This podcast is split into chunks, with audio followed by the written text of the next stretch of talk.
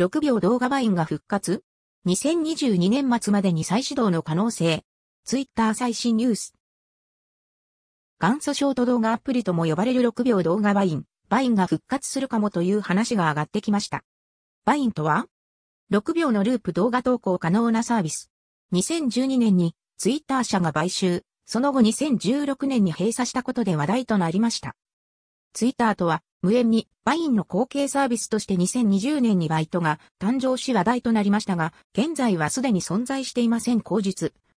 Vine が今年中に復活先日イーロン・マスク氏がツイッターで Vine が復活してほしいかというアンケートを行い、約70%がイエスと回答中。そんな中、 Vine 再起動の準備を進めるよう、ツイッターエンジニアチームに指示があったの話題が浮上。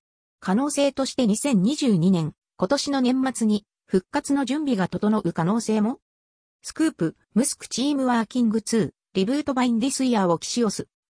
関連、 Vine 派生後継、 Byte は閉鎖。 Clash Huddles に。2020年に Vine の共同創業者、ドム・ホフマン氏が後継アプリとして Byte をリリースし話題を呼びました。様々な機能や収益化の話題など上がったものの、その後、 Clash というアプリと統合し、さらにクラッシュからハドルズというアプリに移行しているようです。バイト以降の流れは正確には把握できていないので、気になる方は調べてみてください。